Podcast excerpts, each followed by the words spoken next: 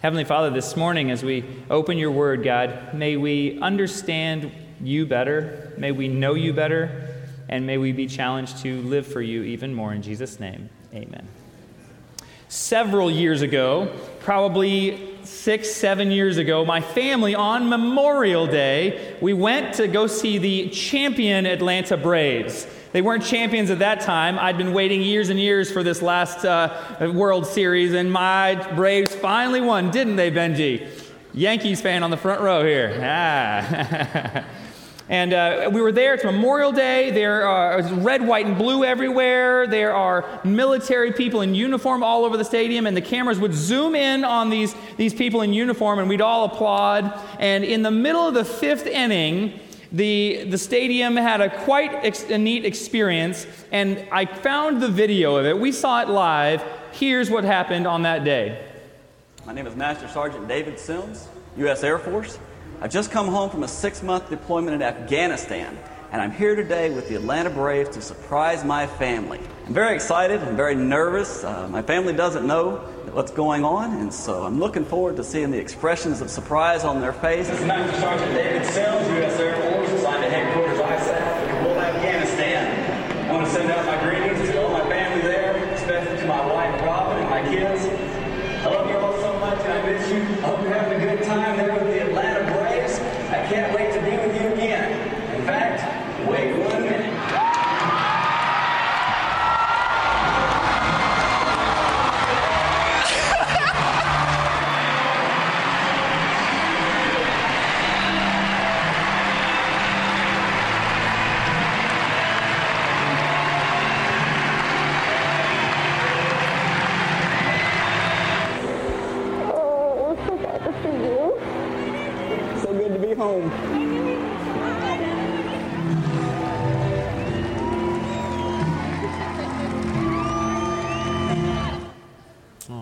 is anyone crying this morning yet?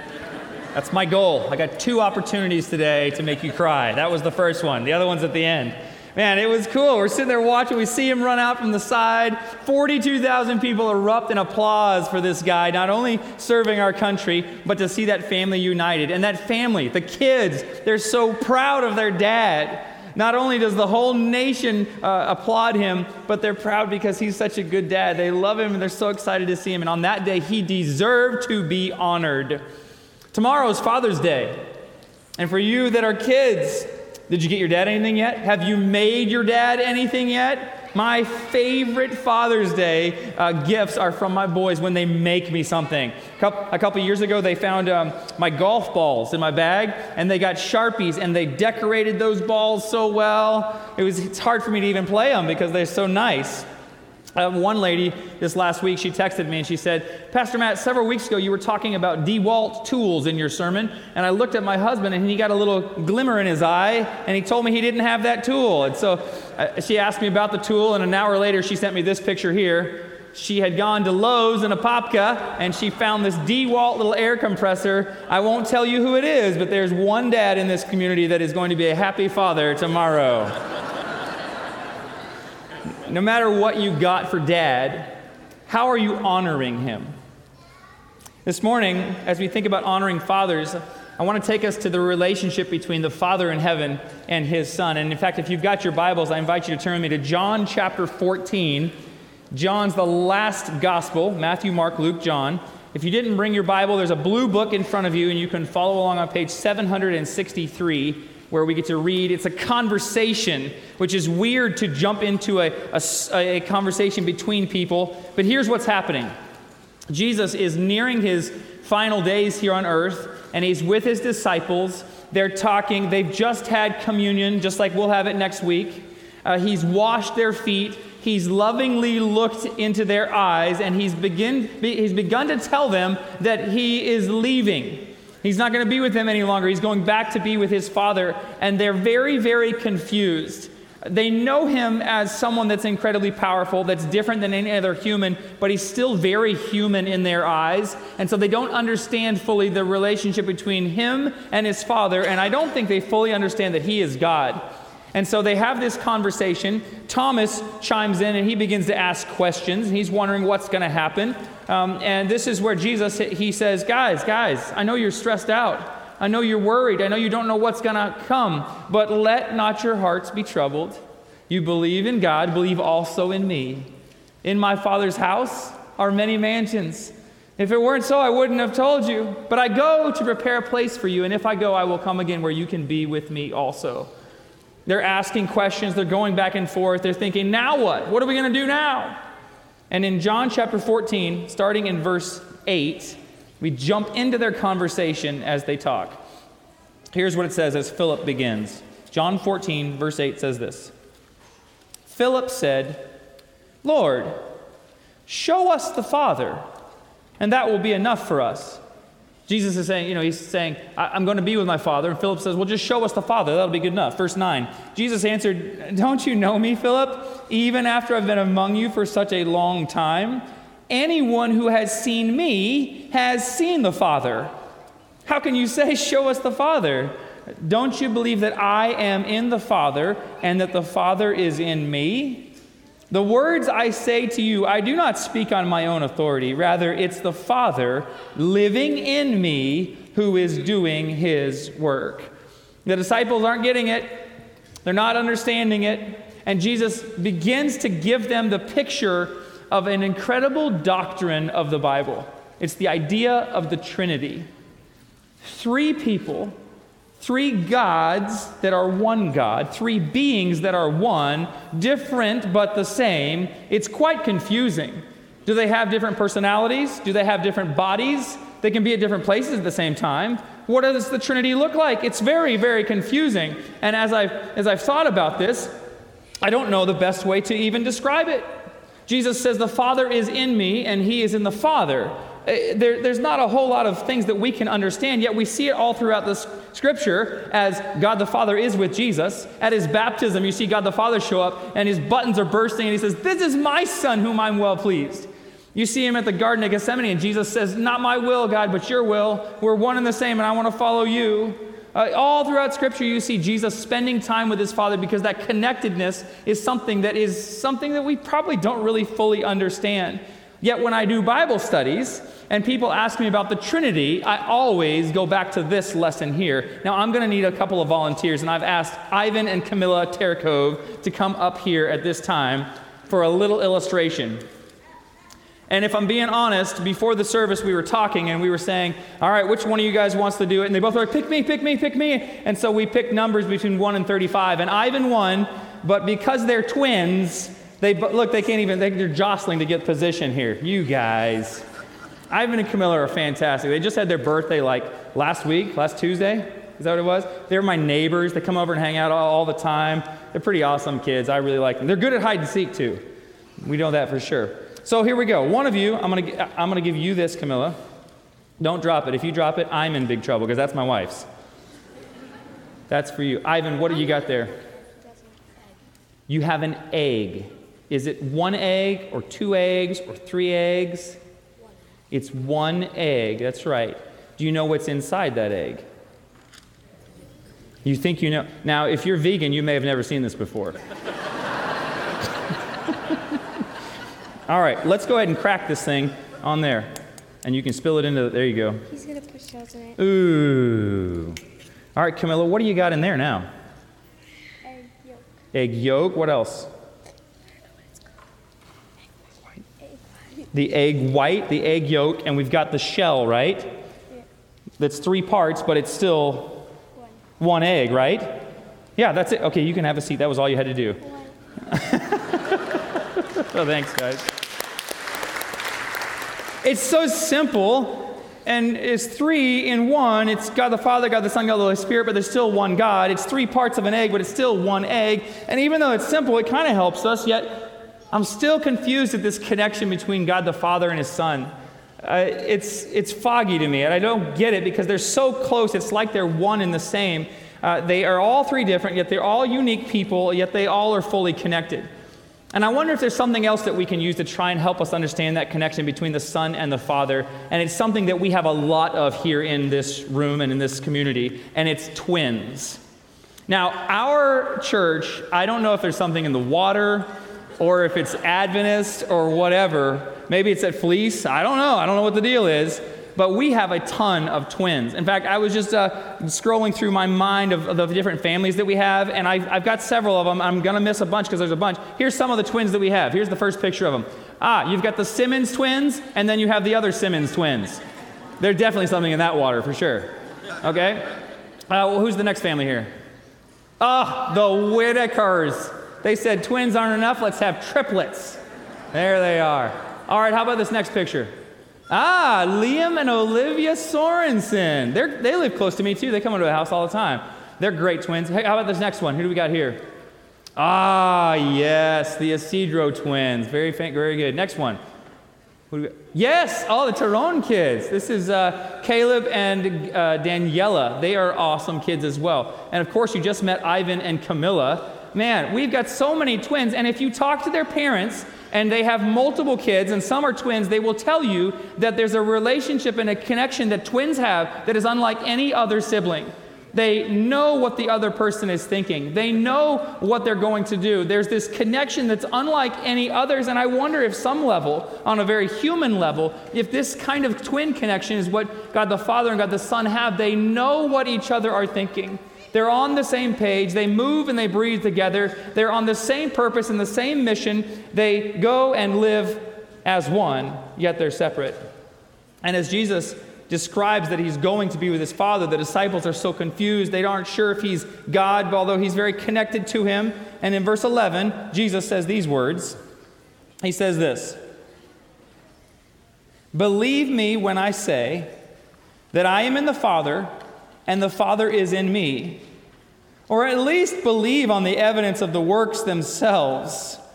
Very truly, I tell you, whoever believes in me will do the works that I have been doing and they will do even greater things than these because I am going to the Father. And I will do whatever you ask in my name, so that the Father may be glorified in the Son. You may ask me for anything in my name, and I will do it. Kind of a lot in that little couple of verses there. Jesus says, If you don't believe that I'm God, just believe through the miracles that you've seen. If you don't think that I'm um, supernatural, just look at what's happened. Oh, by the way, it hasn't been me doing this, it's been my Father at work within me. Turning water into wine, uh, that was my Father working within me. Uh, walking on water, that was my Father working in me. Uh, casting nets on the other side of the boat and, and so many fish came in, that was my Father at work within me. If you don't believe me, at least believe the miracles. They came from the Father that's working within me. In fact, Ellen White, she's one of my favorite Bible commentators. She writes in the book Desire of Ages, she says, Christ's work testified to his divinity. Through him, the Father had been revealed. The world sees Jesus, they see who he is, they see what he's done, and they know what the Father is like because they've seen the Son, because they're so connected. The Son's life glorifies the Father. And when you see Jesus, you know what the Father is like. And I can't help but see the application for your life and my life because as Jesus lives, as he breathes, as he moves, whatever he does, in everything, he honors his Father. And I wonder what the world sees when they look at us. When people see the Forest Lake Seventh Adventist Church, who do they see? When they see our lives and when they see our actions, and when they see what we do with our money and when they hear us talk, and when they listen to how we interact with each other, and when they see what our priorities are, and when they see our lives, do they see the Father? Do we honor God with our lives? And Jesus goes into that passage we just read a minute ago where he says, uh, If you believe in me, anyone that believes in me, that, that's you and me, by the way, anyone that believes in me, you will do greater things than I have ever done. Not greater in quality, but quantity. Uh, disciples, anyone that believes in Jesus forever and ever. And he says, If you believe in me and you ask in my name, you can do anything, anything you ask, you can do in my name because I want to honor the Father. I want to glorify the Father. And I think, man, greater things than Jesus? Uh, what is this? Is it possible? I, mean, I read this passage and my faith just kind of wavers a little bit, and I think, well, I believe in God, sure, but doing miracles? I mean, so the Bible just said. Uh, do we, can we really do that? Ellen White in Desire of Ages, she continues, she says this. Here's what she says The Lord is disappointed when his people place a low estimate upon themselves. He desires his chosen heritage to value themselves according to the price he has placed on them. He has a use for them, and he is well pleased when they make the very highest demands upon him that they may glorify his name. They may expect large things if they have faith in his promises. Man, oh, how weak is our faith? God's power and his might is at the ready. And all it takes is for us to ask, and he's ready to change the world for us. So, why don't we ask for more? Why don't we step forward in faith in bigger ways to, sh- to test where the limits of God's power really is? I mean, what if our prayers, instead of saying, Dear Jesus, thank you for the food, we're more like, God, because you're the all powerful being of the universe, in your name we claim this. What would happen? I wonder if God would be so much more honored and glorified from us if our faith was as Jesus puts it here. Uh, what if we took the opportunity to show the world what God can do and who He really is? See, Jesus' entire mission here, yes, was to love people and care for them and, and, and minister to them. But his whole mission here was to honor his Father and glorify his Father. And I believe he did it, don't you? I mean, in his life, in his actions, in his words, in his interactions with people, in his selflessness, in the way he cared for people, in his complete reliance on his Father, he honored his Father. And that's what I want for my life, too. I want to honor my Father with every bit of it the, use of my time, the way I talk to people, the way I interact with my neighbors, the way I spend my money. I want to honor my Father in everything that I do. Don't you? You know, I think Jesus sums up this message in the best possible way in Matthew chapter 5. It's one of my favorite verses. Jesus says, Forest Lake Church family, let your light shine before men that they may see your good deeds and praise your Father in heaven. Oh man, that's what I want. I want our community to see us, and as they see us, they see God. You know, going to a baseball game is probably the highlight of many children's lives. Everybody that has gone to a baseball game, especially as a kid, you know what it's like. It's always really hot. The chairs are super uncomfortable. You spend uh, all afternoon there because the games are so long. This is why it's memorable, all those things. Parents, you spend a hundred bucks to get the tickets. You spend a hundred dollars on hats and jerseys to look, look the part. You spend another hundred dollars on nachos and root beer. By the way, the root beer that you fellows are going to get, it's delicious. I've already taken mine, just so you know. Uh, and of course, the Cracker Jacks. You can't forget the Cracker Jacks, which I think is a, a, a ploy to bring kids into the, the, ballpark. I remember when I told my kids the first time that there's, a, there's a, a, a prize inside. A prize? Dad, what's the prize? Is it a new car? No, it's a sticker. It's, it's a tattoo for your arm. Yeah. Still fun. You get to the ballpark, and, it's, and, and every kid has the same dream. Every adult does too, let's be honest. Little kids, they bring their, their baseball gloves it doesn't matter if you are on the, the nosebleed deck where a baseball can't even reach, or if you're right behind the home run wall. Every kid has their glove there, their mitt there, and they hope and they dream that someone's going to hit a ball and it's going to come right to them and they're going to catch it. And they can have a real game ball. I mean, isn't that your dream? Some of you have some of these game balls. Uh, I, have never had one uh, uh, in, in a game that I caught. Somebody gave me one, which is cool. 10 years ago, in, at an Arizona Diamondbacks game, they're playing the Milwaukee Brewers. One of the, one of the players has a, a ball that they, uh, maybe they're practicing with, and so they toss it up into the stands. And there's several little boys that are right there hanging over the railing. With one's got a hat out, ready to catch it. Maybe I'll catch it in my hat. Mitts, you know, they're all excited about this. And the guy that tosses the ball, it's short, and so it goes across the wall and down below them. And I don't know if it's the bullpen, I don't know if it's another player or another worker, but they take the ball and they hand it up to the kids and they have to make the decision of which kid gets it. And uh, he puts it into one kid's hand, and the kid is so excited. And he goes back to his dad. He says, Dad, look at this. This is the coolest thing ever. And his dad's beaming with pride. This is cool that you got. But then his son does something that I think honors the father so much more. And I have a video of it today, so here oh, it is. Week, sitting in the crowd of thousands at the Arizona Diamondbacks game, a 12 year old boy watching the game, about to do something that would catch not only their eyes in the announcer's booth, but ours too. We couldn't believe what we were seeing. It was the fourth inning. A player tosses a ball into the stands. Two little boys wanted it, but only Ian McMillan would get it. Oh, look at that young Brewers fan. Now, wait a minute. He is. Did he get? No.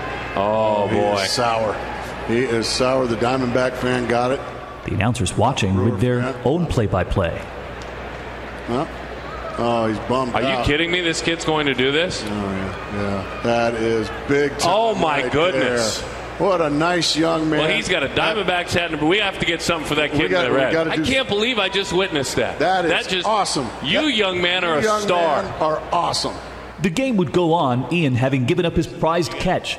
But then a phone call. It seemed someone had seen his kindness on TV. He's being told right now that he's being praised on TV. Yeah, he's big league.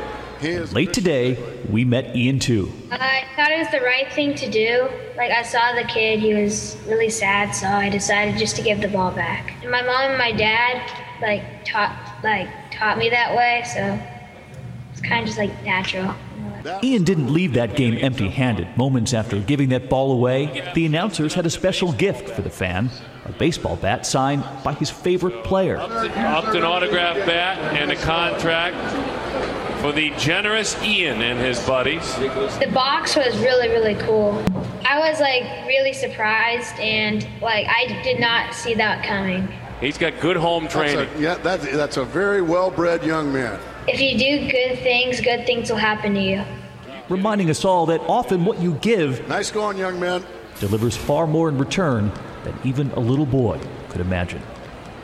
And so we choose Ian McMillan with a lesson for us all. And we learned late today that after talking to us, he was off to throw out the first pitch at tonight's Diamondbacks game. Go get him, Ian. Hmm.